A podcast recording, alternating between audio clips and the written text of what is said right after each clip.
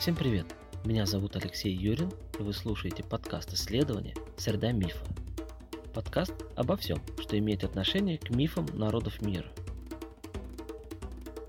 Каждую среду в центре выпуска определенная тема или мифологический сюжет, рассказ о различных мифологиях, о людях, изучавших мифы, а также о взаимосвязи мифов с окружающей нас действительностью. Итак, начнем погружение в среду мифа – Выпуск шестой. Славянская мифология. Слово об одном источнике. Спасибо, что слушаете подкаст «Среда мифа». Сегодня я поговорю о теме, которая является животрепещущей для русскоязычного человека. Это тема славянской мифологии и ее источников. А точнее, Речь пойдет всего об одном источнике, но зато об одном из древнейших. К сожалению, он не относится ко времени до христианской Руси. У нас вообще нет источников о восточнославянском язычестве, которые бы восходили к дохристианскому периоду. Поэтому что имеем, то и имеем. Зато этот источник относится ко времени начала распространения христианства и это период 11-12 века, и его часто обозначают как двоеверие. Итак, речь пойдет об источнике, который называется «Слово некоего христолюбца». Один из примеров полемической литературы против язычества. Как правило, это произведение называют чуть длиннее «Слово некоего христолюбца и ревнителя по правой вере». Вот такое название из восьми слов. Хотя это не предел, в одной из пространных редакций этого слова заглавие состоит из 39 слов. И это нормально для средневековой литературы. Как говорится, хуже бывало. Но до такого фанатизма я доходить не буду, поэтому далее я буду наш источник обозначать либо как слово некоего христолюбца, либо просто как слово. Перед тем, как перейти к вопросу о том, какие же сведения можно почерпнуть из этого источника, разберем само это произведение, когда оно было создано, кем оно было создано и для кого оно было создано. Сразу скажу, что ни на один из этих вопросов нет четкого и однозначного ответа. За это я и люблю гуманитарные науки. Итак, начинаем с первого вопроса, когда было создано данное произведение. Дошедшие до нас списки восходят к рубежу 14-15 веков. Что это за списки такие, спросите вы? Список значит списанное или переписанное произведение. То есть оригинал до нас не дошел. Согласно большинству исследователей, оригинал слова восходит к домонгольской Руси. Ну а там мнения разнятся. Кто-то датирует XI веком, кто-то XII. Для меня, да я думаю для вас тоже, на данный момент точная дата не принципиальна. Главное, что это период, начиная или после правления Ярослава Мудрого и до татаро-монгольского нашествия. Период, как я уже сказал, называемый самими церковниками как двоеверие. Период, когда христианские храмы сосуществуют наряду с языческими капищами. И если храмы, будучи каменными, сохранились, то деревянным капищам, к сожалению, не повезло. Итак, XI-XII века – это время создания оригинала, которого у нас нет.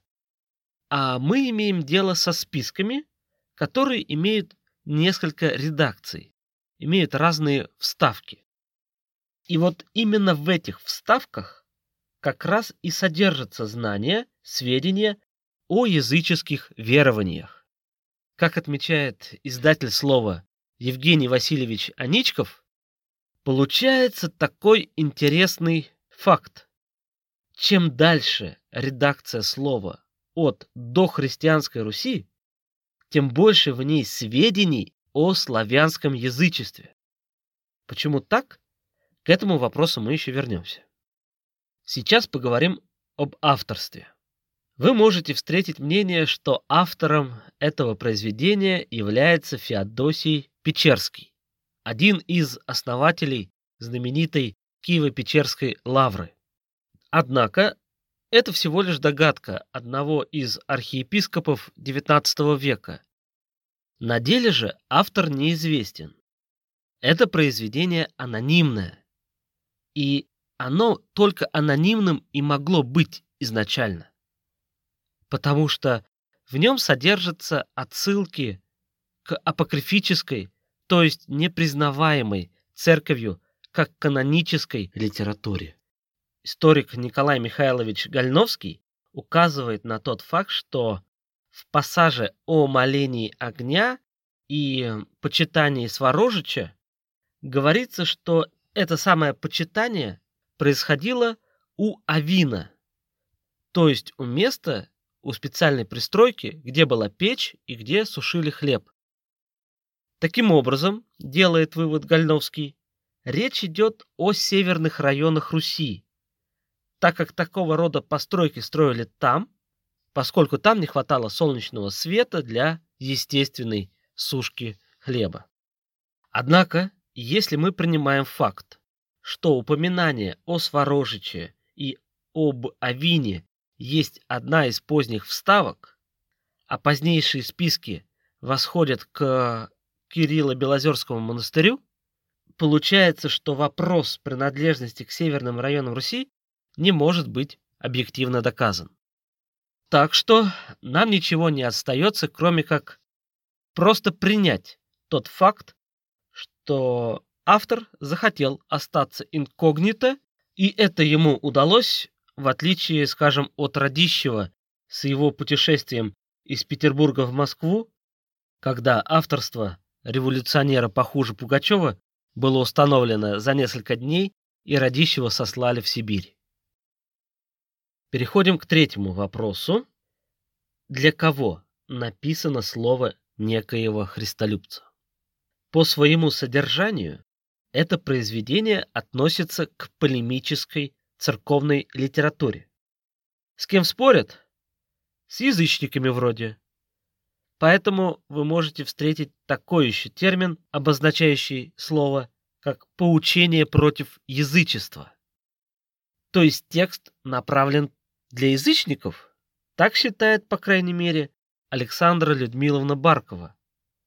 Аничков же считает, что текст направлен против двоеверцев, тех, кто вроде как верит в Христа, но на деле продолжает совершать языческие обряды и ритуалы.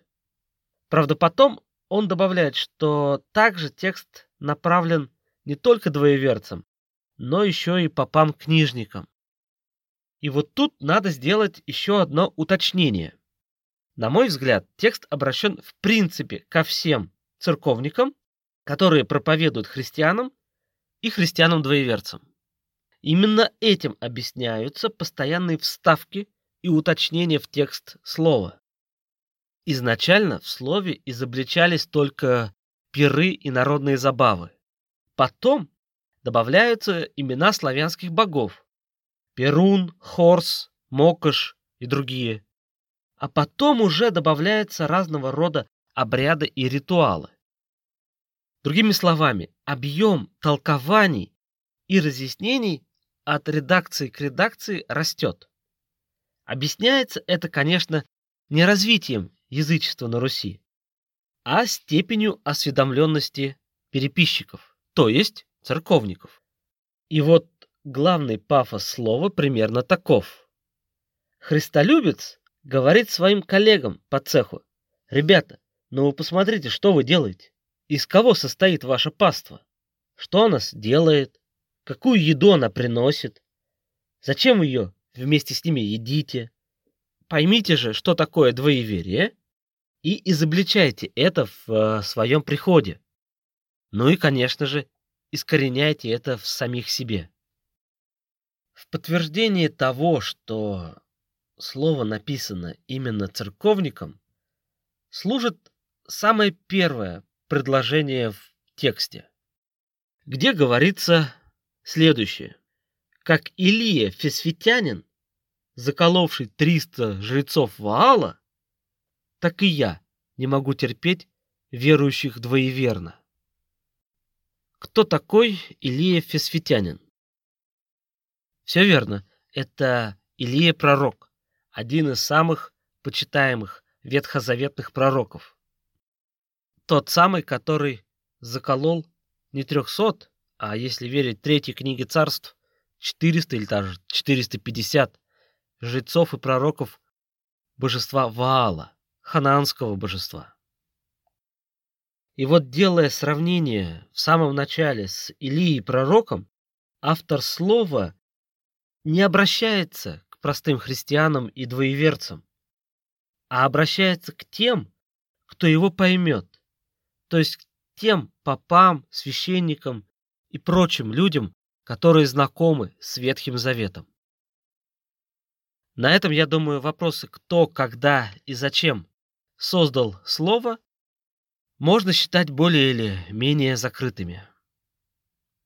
Теперь буквально несколько слов о том, какие сведения о славянском язычестве содержатся в слове.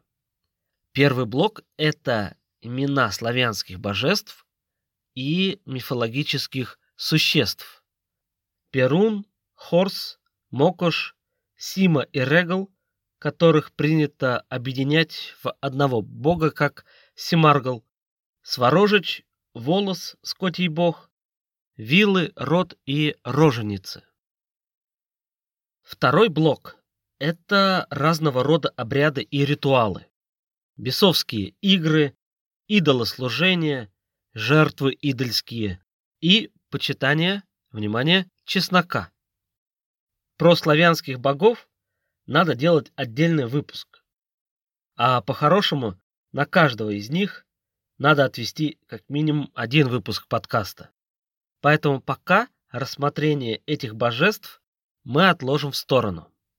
А вот бесовские игры и что под идолослужением понималось в источнике, все это будет рассмотрено в следующем выпуске. Спасибо, что прослушали до конца данный выпуск. Как всегда, здесь использовалась мелодия драм-соло группы Турку Nomads of the Silk Road.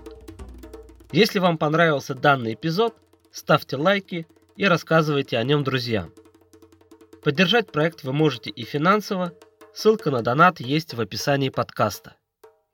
Больше историй о мифах, связанных с реальностью, читайте в моем инстаграм-блоге «Мифореальность». На этом я с вами прощаюсь.